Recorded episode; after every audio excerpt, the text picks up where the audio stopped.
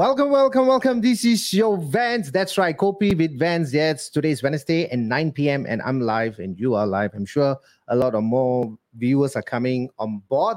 And yes, today's today our topic is what is colorectal? And yes, I mean, now this topic uh, about colorectal, we have never covered it, Kopi with Vance. So it's really an honor to have Doctor Chong, who's going to jump in in a while. But before that, let's... Um, Just give a little bit of introduction before Doctor comes in, right? Uh, welcome to today's podcast, and I'm very, very excited to be discussing together with Doctor Chong uh, on the essential but often overlooked on this topic, right? I mean, like I said, for the past three years, we have not covered this. And colorectal health, according to stats, colorectal cancer is the most commonly diagnosed cancer. Nowadays, cancer is so scary. So we're going to ask a lot of questions to Doctor Chong as well about the awareness as well. So it's essential to learn more about the colorectal system and the measurements we can take to prevent and manage the colorectal health issues. Often we have um, instruction manual for cars, for fan or computers, but you know, for human body, ah, that seems like we don't have uh, instruction manual, but we have Doctor Chong, the main guy to talk about colorectal, and he's the manual itself. So let's invite Doctor Chong. Hi, Doctor. Hey, hi, Vance. Thanks for inviting me. Thank you for joining me at Kopi with Vance, Doc. Um, it's a pleasure to have you in my show. Thank you so much, Doc. Thank you. Thank you. Yes. Uh, doctor, before we jump in, uh, maybe if you can just do a quick introduction of yourself, where you're from, and then we can just dive into the topic itself. Okay. Well, so, uh, yeah, I'm I'm basically a colorectal surgeon. Currently now working in uh, Mount Elizabeth Hospital. Uh, previously, I was from uh, National University Hospital, and prior to that, Tan Tock Seng as well. So it's a privilege to be here to share about some things about colon care and colorectal yeah. cancer. And it's kind of like the thing that I do for, I mean, almost the entire twenty years, what, what I've wow. been training in. Yeah. So, yeah. Thank you, Doctor. I mean, um, before our podcast, um, I took a, I mean, I'm not studying for M B B S, but uh, I try to gather some information so that I can have a great communication with you. But, you know, it's a bit scary, right, uh, about this colon cancer. Um, I mean, of course, we're going to look at the signs and symptoms and we're going to talk a lot about it. But it can be with someone and it's perfectly normal and live a good lifestyle without any indication. So this is a bit yeah. scary, Doc. And also with looking at the stats, um, where are we right now in terms of locally, Doc? Yeah, well, colorectal cancer is the number one cancer in Singapore, actually. And uh, it is the most common in males and the second most common amongst females in Singapore. So you're absolutely right in that uh, it can be asymptomatic. That means when the patient has an early cancer, it's very likely they probably have very mild symptoms or some don't even have symptoms. And these are people who actually get picked up when they go for screening, which is something that I think we will talk a little bit about later. Right. Right. And uh, because it's so like insidious, and, and hence you, you find that there are a lot of media coverage in talking about how do we get patients to be screened and who should go for screening. Yeah. And um, Doc, I mean, uh, of course, we are going to go into the few questions to, I mean, to dedicate it to you to answer the best person. Yeah. Uh, but, you know, talking about that, uh, you know, uh, those, you know, not yeah. the gadgets, but you have all these medical equipment that you use.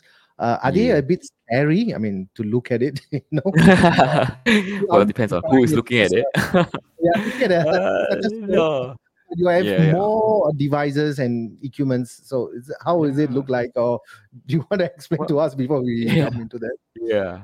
Well, the, the most fundamental equipment we use for detection of cancer is the basically a colonoscopy, which basically it's this like long flexible tube that that like goes up to the rear passage, you know. Okay. Uh, trying to censoring my medical jargon and words, but okay. as you imagine, okay. it's something that sounds pretty awful and uncomfortable. Okay. But the actual fact is, actually, it's pretty much painless. Yeah. Right. The procedure itself is pretty simple. It takes like at tops maybe like twenty minutes or sometimes half okay. an hour. And okay. it's done under like sedation, and, and some actually go through with uh, anesthesia. Okay. But but there are patients who go through it without any medications, and they're perfectly alert, and still there's minimal discomfort and no pain. Yeah. Mm-hmm. Mm-hmm. So it's kind of like a very long tube, and it's okay. small, Yeah. All right. Okay. Yeah. um, you know, thank you for that, doctor. Definitely, you know. Too uh, graphic, no?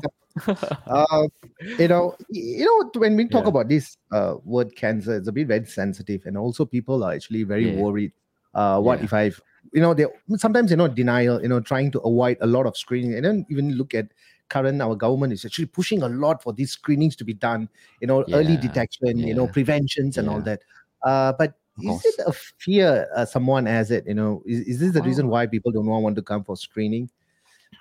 Okay, I think uh, the studies have also shown that there are pretty much a few main barriers towards uh, or rather against screening. There's, of right. course, the first of all, it's a denial. Uh, a lot of us actually feel that we'll be fine. And especially when you don't have any symptoms, you kind of feel that it's not you. Like cancer is common, but it's not going to happen to you. So that, right. still feel, that still fulfills a large part of the people who do not come for screening.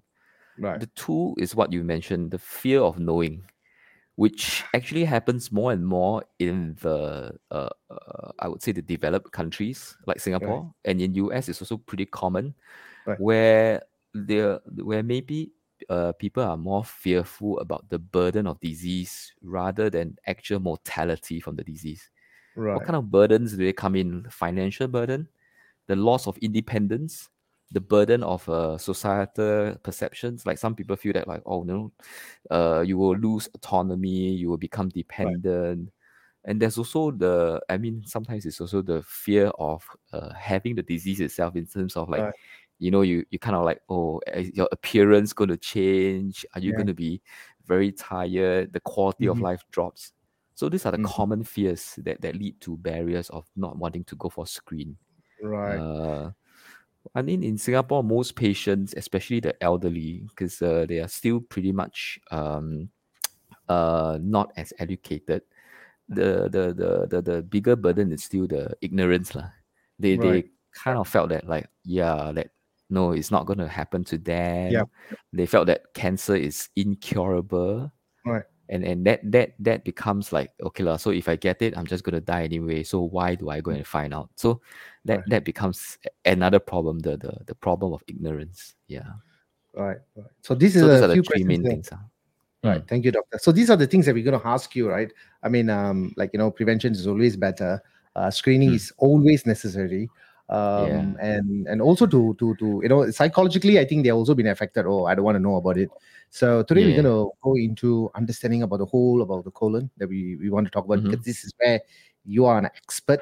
Um, okay. Blood in the stools, doc. I mean, um, that's, yeah. is it something serious that someone should concern about?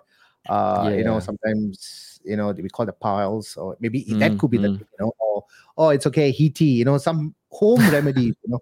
Um, they think it's fine. I will all monitor for another two more weeks or three more weeks. Yeah. I'm going to drink yeah. a lot of coconut or ice water.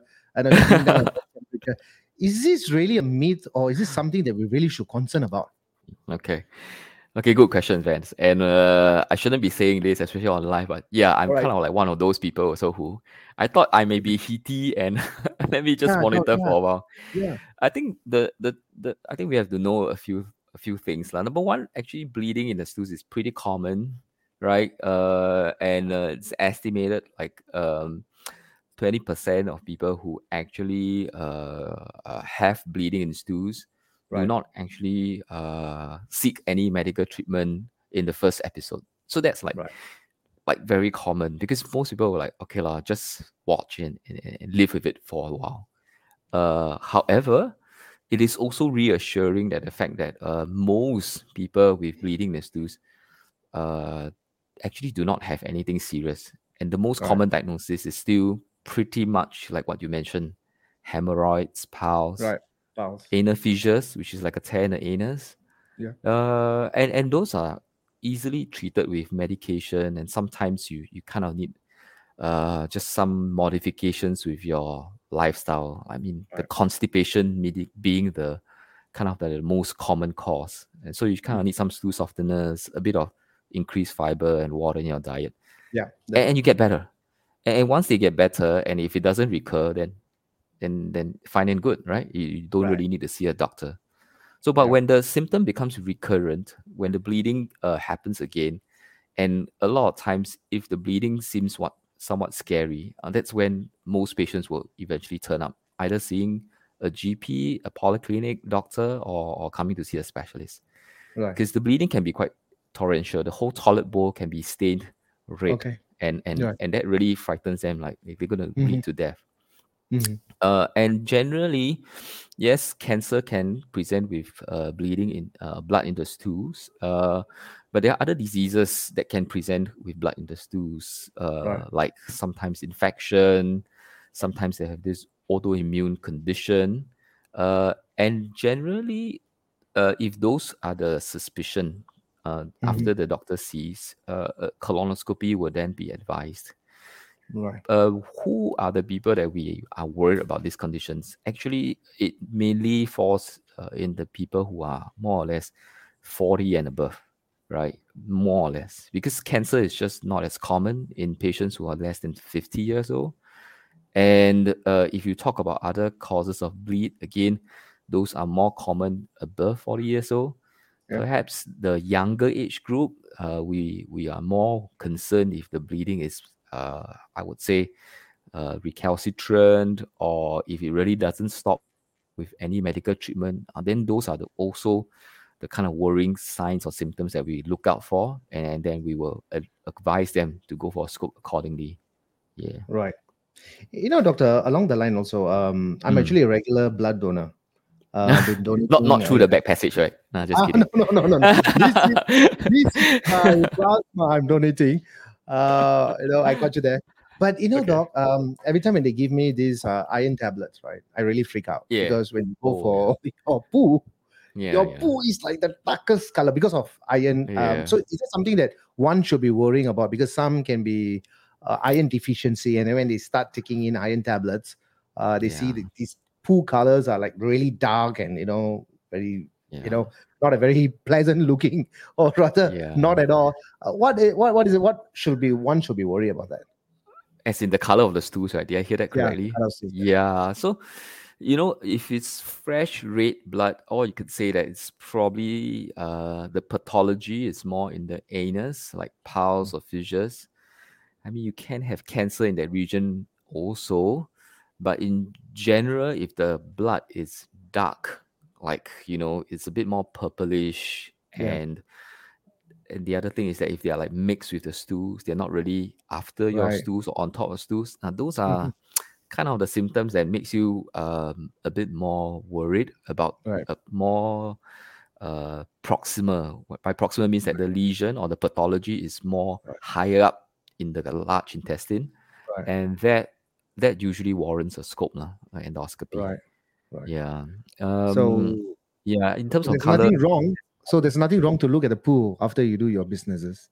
Oh, perfectly. That's what I do every yeah. day. Okay. yeah, because most doesn't do that. You know, it's like, hey, I'm not watching some movie. You know, I know. It, it, I think it's signs and symptoms, right? I mean, you should know. One should take care yeah. of their body, right? Hey, why are you looking yeah. at the poo? I mean, of course, you don't tell everybody, but I think you know. Uh, yeah.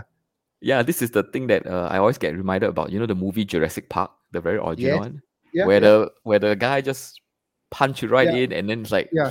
and you could literally tell what's going on wrong. So yeah. I think that's like an analogy of, like, you know, how our stools can be an actual reflection right. of how our inner life or our inner right. health is. So I think yeah. we should really be uh, mindful. lah. I'm not saying that Thank you need to like stare at it or smear right. it on a microscope, right. but you kind of should know how it looks yeah. like.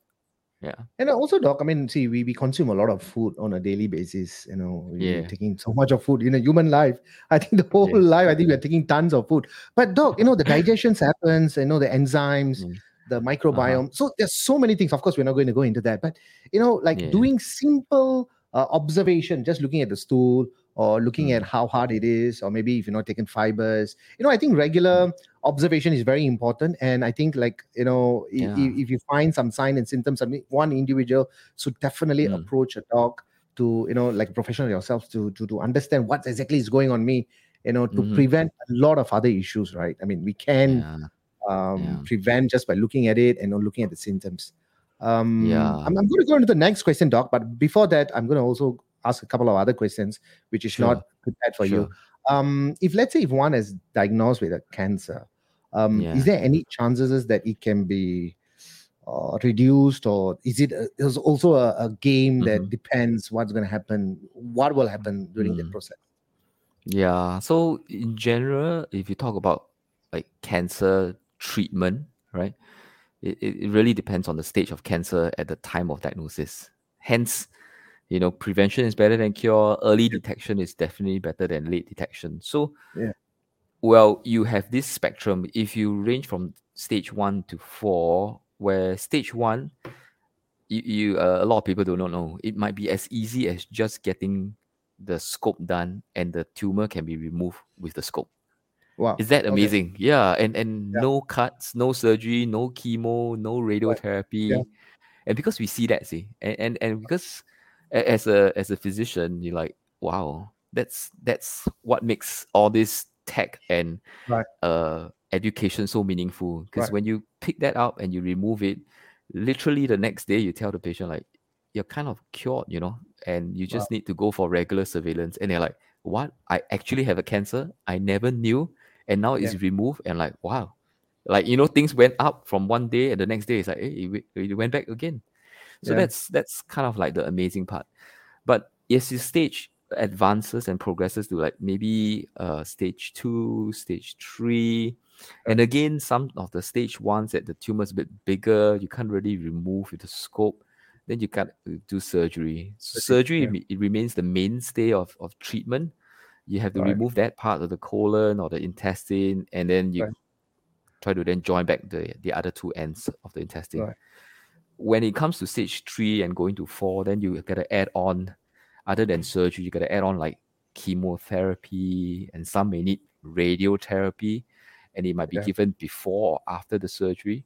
So right. things get really complicated, especially when it's stage four. Then it, it, what it means is that it has kind of like spread. Then you don't just have to treat the colon. You, you have to treat the other organs that's involved, like yeah. the liver, the lungs, and, yeah. and things get really protracted.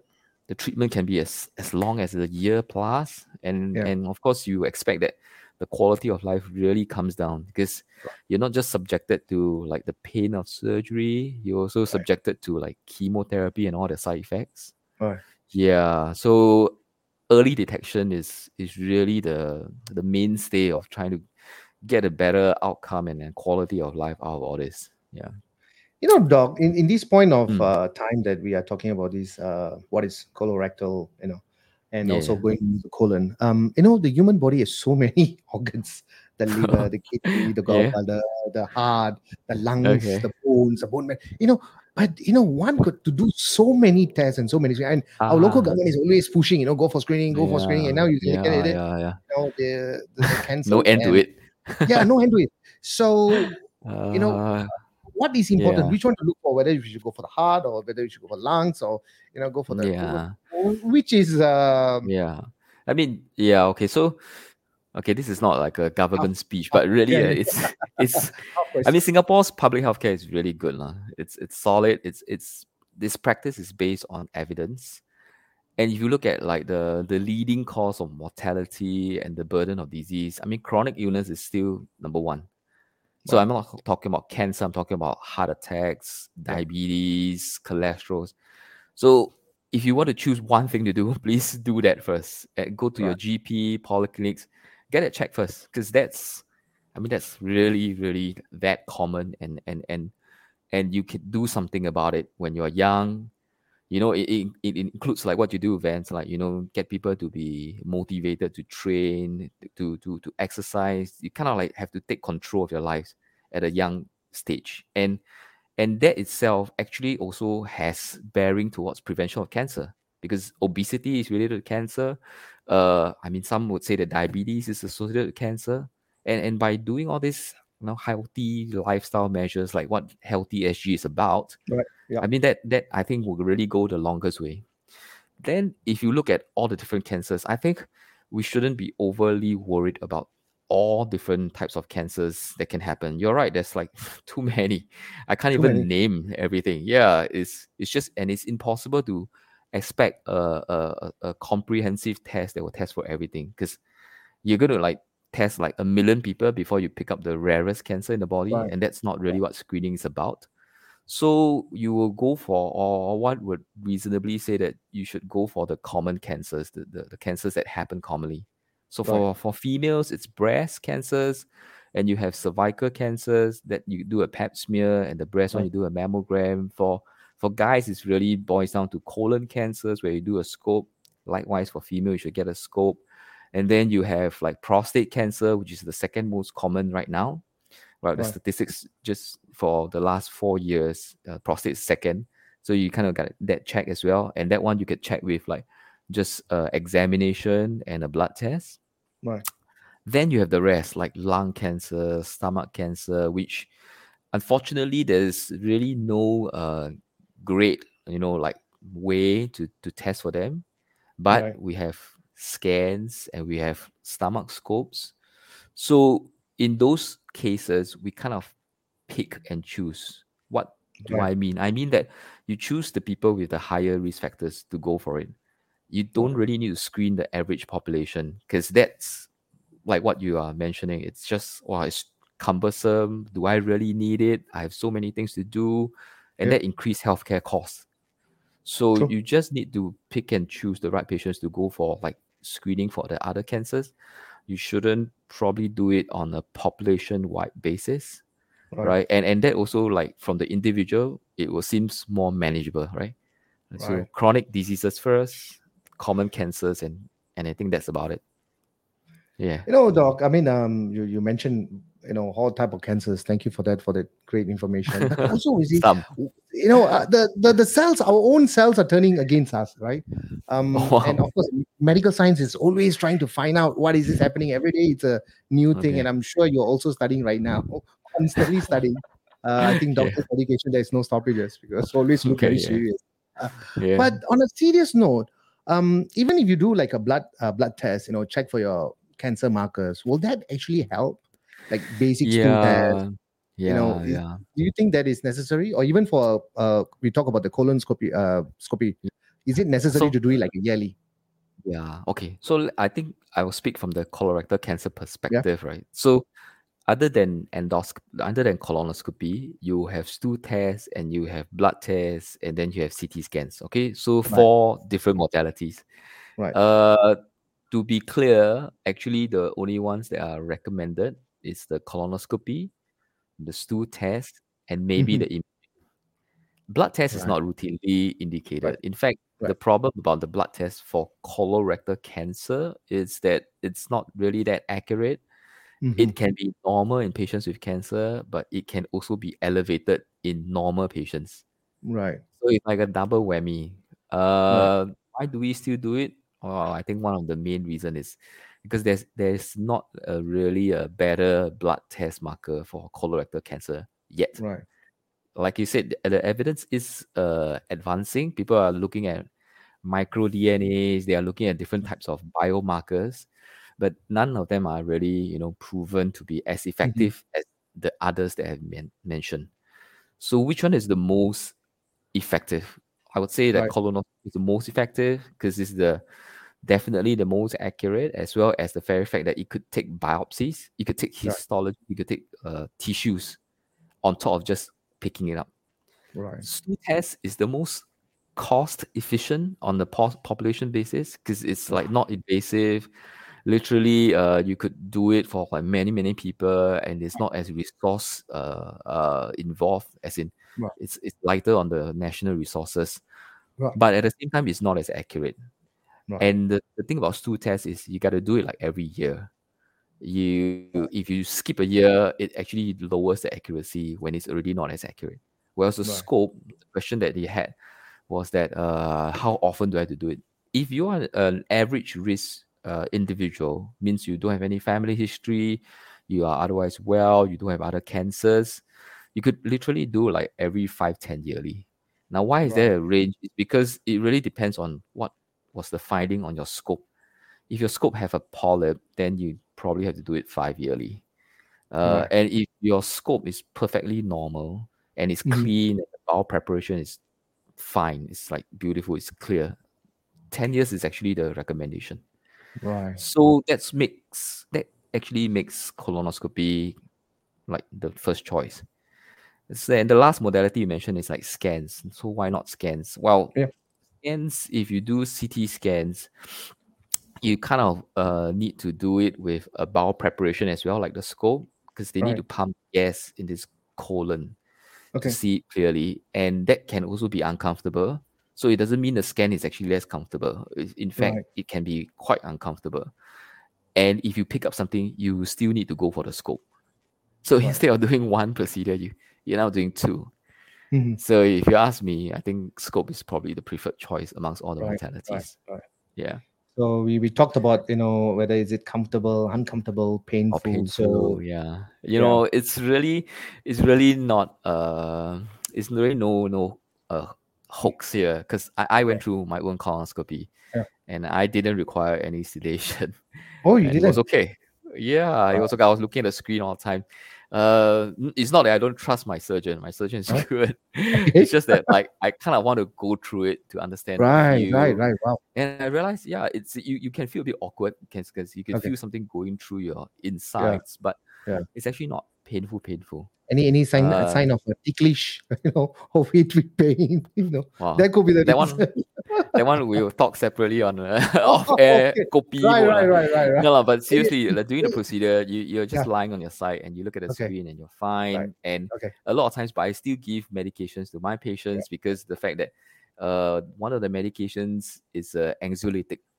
What it means okay. is that a lot of patients, because if you have never been through it, you're like you're fearful of the surroundings, anxiety. the lights. You, you don't know what's happening. Yeah, yeah the anxiety yeah, yeah. comes. So that really helps. Once they are calm, the procedure's over. Many of them, when they, they kind of like wake up, they're like, mm. "Oh, it's over," and they right, never right. thought that it was as simple as that. Yeah.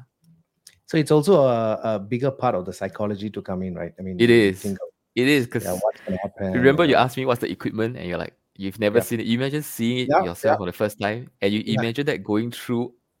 Where you don't know where, yeah, yeah, it's, it's quite, it's quite. I can understand that. Actually. Yeah, and um, we have already talked about the uh, painful part. I mean, of course, you know, with all yeah. these sedations you have, and we talked about the blood in the stools. You know, um, yeah. we talk about the cancers as well. Um, but if let's say if one at a recent colonoscopy, colonoscopy uh, when yeah. should I do another one? You talk about five to ten years. So, yeah. um, literally, if there's no family-related uh, condition. Mm. So one should do at least ten years once, right? Yeah. So actually, these are all in the guidelines. And and you could okay. look for not just uh, local-based guidelines. Yeah. Uh, I mean, the updated ones are based in U S and uh, U K. You can right. just look at those guidelines. And it, it's it's categorized based on your so-called risk category. Right. So unless you find a big polyp or you have lots and lots of polyps, yep. or you have findings that points towards a genetic or a underlying condition we call as right. Crohn's or inflammatory bowel disease, yep. then those patients really need to go for like two yearly, sometimes one yearly scope, mm-hmm. which can mm-hmm. sound very excessive. Right. Because the truth is those patients do have a much higher preponderance or a risk ratio towards forming cancer. So that's why they right. kind of need to be frequently evaluated. But right. for the common folk, and, and and that is like the ninety percent of all the patients that we see, right. you get one or two polyps, the, the scope is clear. I, I emphasize that the because the preparation for the scope, uh, you need to like drink this uh, liquid to clear your the uh, yeah the system. Uh, as long as it's clear and you just have like one or two polyps and all, yeah, five years is the is the actually the recommendation. Right. Mm. Correct. Wow, no, Doc, thank you so much. Uh, we already at thirty-four minutes. I mean, for viewers who want to engage, Doc, yeah, wow, on any nice. Questions, you can uh, talk about it, and we have a lot of uh, comments that's coming up. Zakaria, thank you so much. Great topic indeed. Um, Mister Aresh has said, very informative, wonderful understanding. That's right. Ah. Um, you know, Doc, we we have, we have few more questions to go on, and um, hmm. we I, I mean I I have a, a few questions for you as well. Um, okay. You know, but of course, uh, you know, what happens if someone is farting all day? You know, there are some people like, like literally they fart and fart and fart. Uh, you know, releasing gases. You know, uh, one can measure how much you had farted for the entire life. Uh, probably the wife or the husband would have divorced. You know, I'm divorcing him because he farts all night. Um, is it is it a um, um, so-called uh, natural process? But if it's excessive, okay. What is excessive? Uh, okay, so I think it's more of a social problem than a medical problem, to be honest. Um, okay. Just, okay, so excessive fart, though, it is not uh we call a red flag symptom. It's not. Uh, that means it doesn't really point towards a severe condition like cancer or a a a, a, a serious condition, right? Right. Uh, but yeah, it can be a symptom of uh what we call more functional related problems.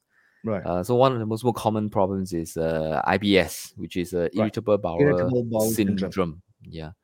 Right. So that that kind of um, functional problems, though we call them functional, is because there's no like actual abnormal pathology or anatomy. There's no distortion, so to speak, about the person's normal uh, so-called uh, makeup.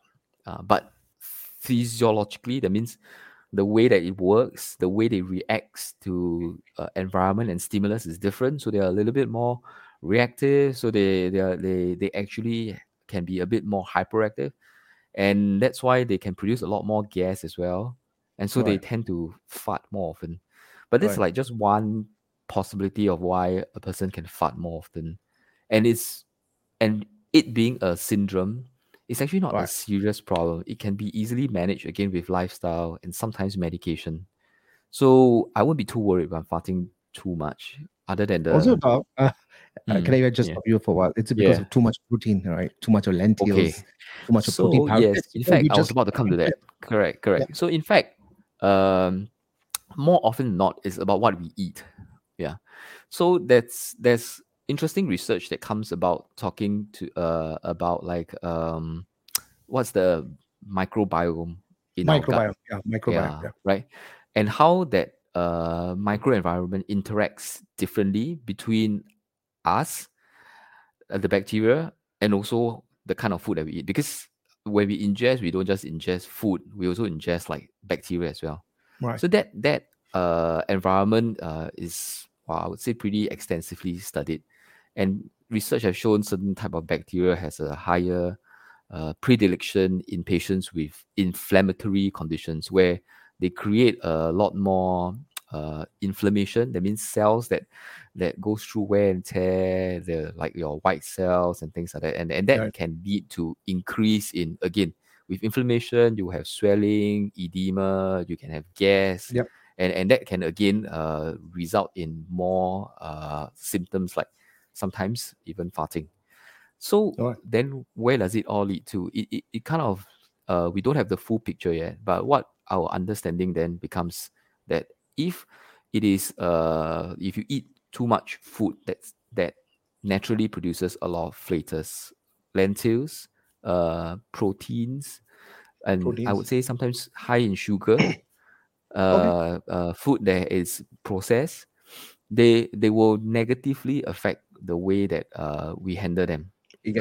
So having the increase in fart, to me, is not the problem, but how in the long run that affects our gut function and how it affects our yeah. microbiome is what I'm more concerned right. about when I read all those papers about microbiome, because I feel that right. I also believe, I'm also one of the believers that I feel that that microbiome uh, environment is uh, right. perhaps the missing link about, you know, we hear that some people, they are they have a perfect lifestyle, but yet they develop cancer.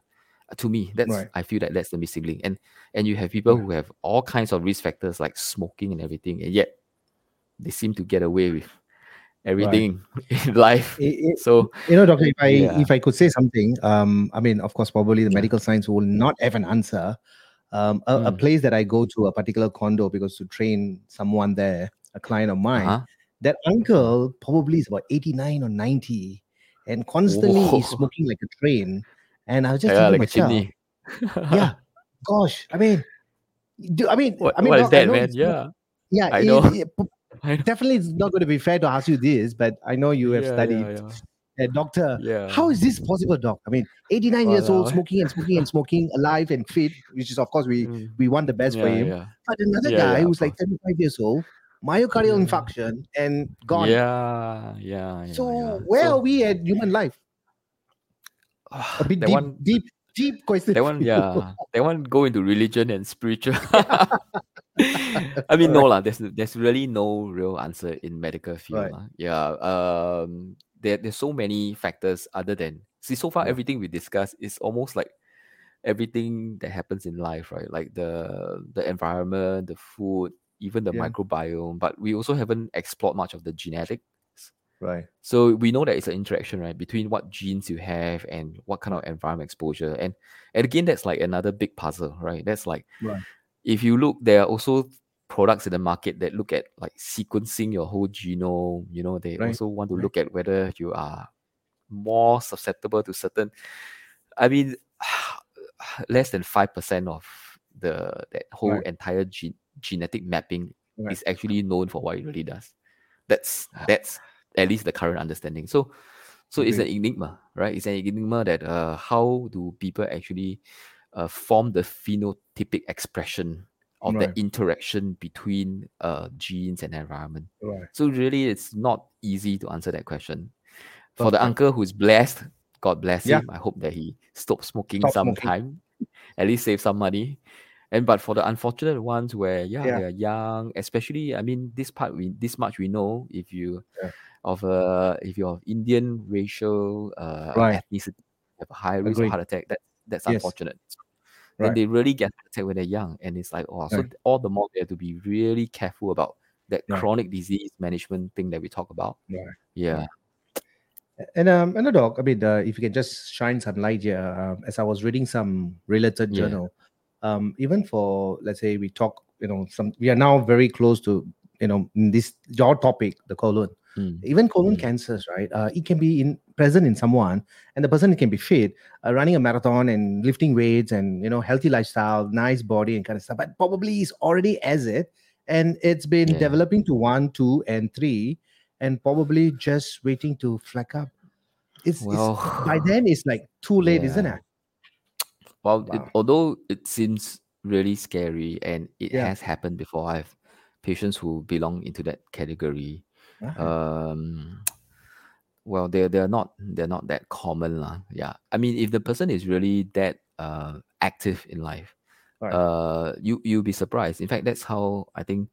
Nature has its own laws and regulations because right. when you use when you're constantly stressing out your body yeah. you have a lot of reserve, but at the same time you're more sensitive to changes right. in your lifestyle, right? Uh, so I mean I was in Korea for my uh, like advanced trainee fellowship uh, right. and, and at that point of time because I, my family is back here and I was there for a good solid a few months by myself and mm-hmm. I had a very regimented life. The food I eat, the time, the things I mm. do, and and my my bowel habits was like on the clock. And I think many people who experience that will understand that how eh, when something change, it's like, oh, something is not wrong. It has always been like this. And suddenly it has changed for no reason. And, and that's why for people who are very active, they are tend to be more sensitive towards like small changes in their life. Like, oh, I, I don't usually feel so tired after I run ten kilometers, but mm-hmm. now I can't even go like five or six. And you ask yourself what's happening, and that could be because you are losing blood from a right. cancer, and so you're right. anemic, and so you actually present then with those kind of symptoms. So what I'm offering is more of a hypothesis. It's not, it's not true. I've really seen patients that's unfortunate as you mentioned, but right. uh, the patients who tend to have a healthier life. The saving mm-hmm. grace is that they can potentially come in at the earlier stage. And the other thing that is uh, also true is when they come in because they have a better physiology, they can withstand the, the side effects of right. the treatment better. So they right. also have a possibly uh, a, a, a likelihood of a better outcome for, from the treatment for the cancer. So I think the, the, the end point of that is still to encourage. Be active right. as much as we can. I mean, do the things that we can help ourselves. Yeah. A lot of other things that we can't, we, we just have to leave it to God. Yeah. Agreed. Doctor, how long have you been in Korea for? Uh, Korea, how long? I mean, it was about like a duration of about eight to nine months. Uh. Yeah. Okay. Let's let's test yeah. some Korean words, right? How do you say hello? No way. That was not in the script, man. Oh. I know it, it's in the script, but it's something like annyeong, Asio or something like that. 안녕하세요, 여러분. 네. There you go. You see, you have it in you. Thank you for that. I just want to test some of the Korean. Okay, uh, okay, we, okay. We, we have a viewer right here, uh, Zakaria, yeah. a very uh, fitness enthusiast. Thank you, uh, Zakaria, hi. for that particular question.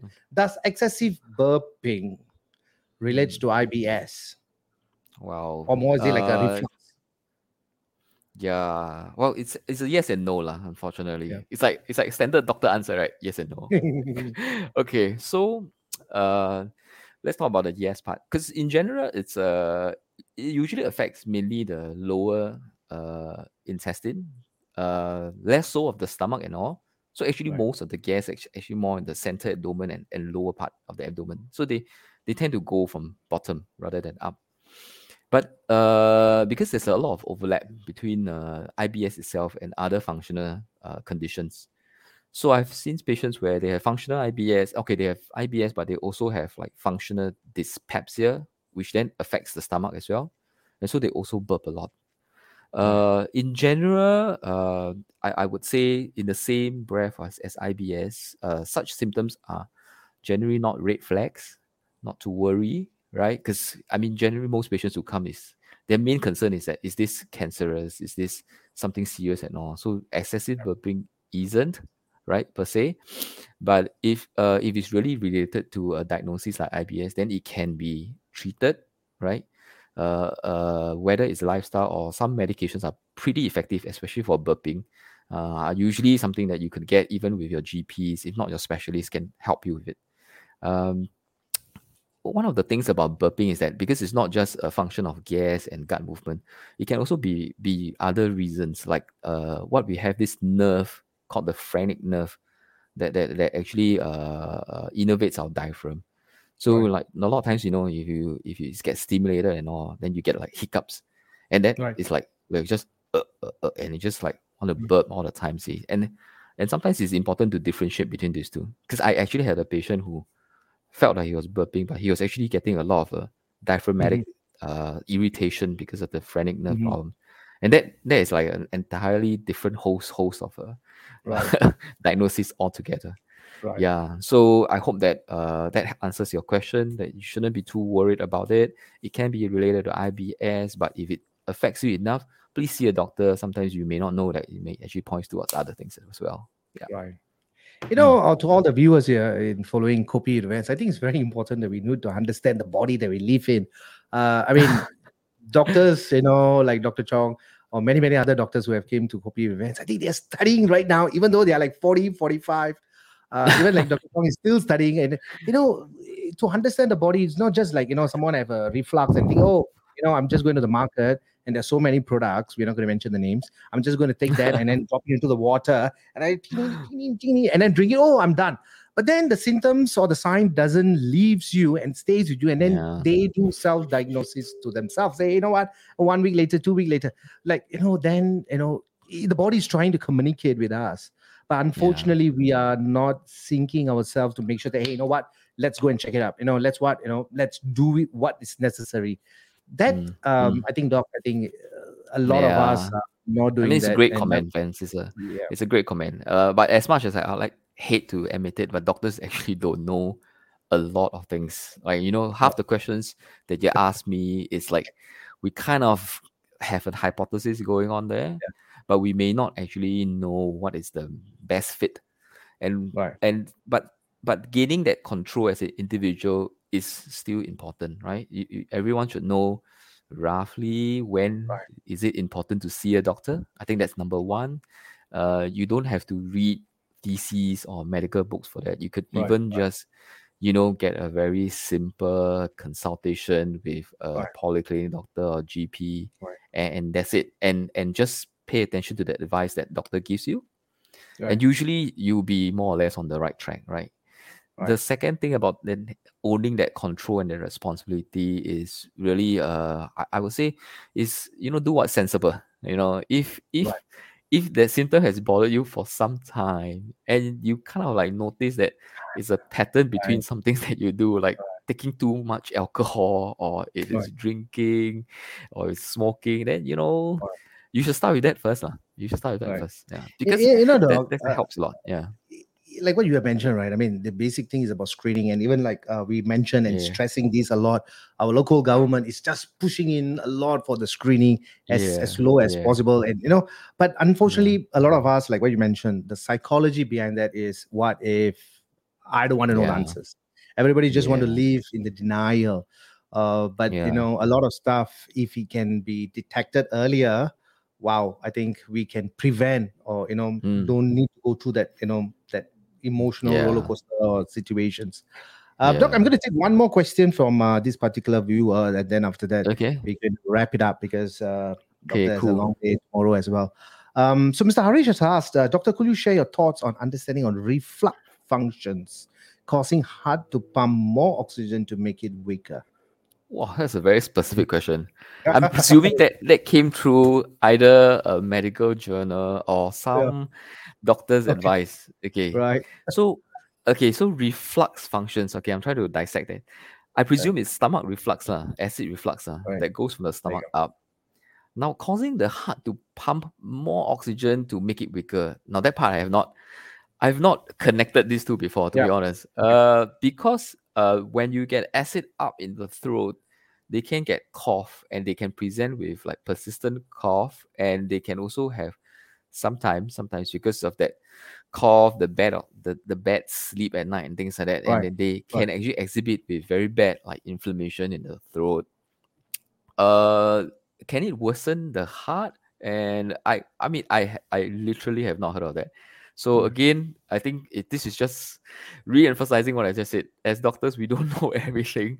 Uh, it might come through uh, in some funny literature. Uh, I think the best is to then check with a cardiologist, cardiologist and yeah. see whether that's the precipitants of your, like, I mean, what you call them, palpitations, uh, pumping faster. Um, but usually the commoner causes that I know as a colorectal surgeon, right, about what causes heart to pump fast is generally like either related to your hormones or related to some poor perfusion to the heart or medications that you're on. So again, I'm yeah. like kind of like thinking whether it is the medication you use to treat your stomach that can cause that. And again, nothing specific comes to mind. So unfortunately, right. I, I don't think I know the link for that. I hope you get right. your answers from a cardiologist. Uh, if not, I, maybe we can discuss this. If you have a specific article or journal that you have, you can bring it to me and I can have a read and I can tell you what I simply think about it. Yeah. Okay. You know, Doc, I know um, we, we we just planned it for thirty minutes, but believe it or not, it's yeah. fifteen minutes. Right? Amazing. And, and we're still like... like ten and we are still energetic. Okay, that's exactly it's been fun. You know, yeah, it's been fun. Uh, to no all problem. The viewers who are watching this, uh, please do share and like. And this basically because someone, your friend or your loved one, may need it or may just get that awareness pumped up in them. You know, like we we we always been talking about this. You know, if our local government is hearing this, they probably they will give us a clap because we are pushing screening, screening, screening, screening. You know, that's what it's all about. Uh, Doc, yeah. you know, you won't believe it, right? Just a couple of days back, I was seeing the local news. Right, they were talking about screening for Singaporeans. Oh, yeah. Because uh, go, go. And in March this month yeah. is a colorectal cancer awareness month. Yeah, there so you you, you sure about to see it more. Yeah, yeah. All right. Thank you, Doc. Cool, and man. If you're watching you so this much. Or hearing this, please do share and like. And you can also listen to our podcast anytime at Kopi with Vance in Apple Podcasts and Spotify as well. YouTube, LinkedIn, and Facebook. Uh, Doctor, thank you so much for spending your fifty-five yeah. minutes. I know every minute of yours is very precious because you could spend time with your family. no, same, but same. You choose you choose to be with Kopi with Vance, but it's just that you didn't have your coffee. But we're going to catch up for coffee, right? Okay. We definitely need to catch up for coffee. Anytime. Yeah, yeah. Let yeah. me know, and then we're going to talk about the offline thingy that I talk about, the ticklish. the itchiness. The, no, you know, some people are just sensitive, right? They might worry about how if it's tickled, but some might be just worried about pain. And, and I know how to structure that for you as well. Oh, no, no, no. All right, Doc, I think I'm going to lock you off already soon. Uh, okay. Thank you. Um, we got hey, so much of a um, lot of messages coming in. Thank you, Arish. Thank you, Zach. Thank you, Esther and Sinita. Thank you so much for all the messages coming in. Thank you so much, Doctor Chong. And um, we're definitely going to stay connected and grab that coffee. Thank you, Doc. Thank you so much. Bye. Bye. Take care. Bye. So that's Doctor Chong, and uh, I think I had a very great conversation with him and to understand the human organs in ourselves. But, you know, if you really talk about it, right, I mean, most of the time we fail to understand how our organs operate, at least the basic functions, all right? We don't want to go into it and understand how the enzymes or how the blood goes through or what it contains and what kind of parameters we're looking at, but the basic understanding.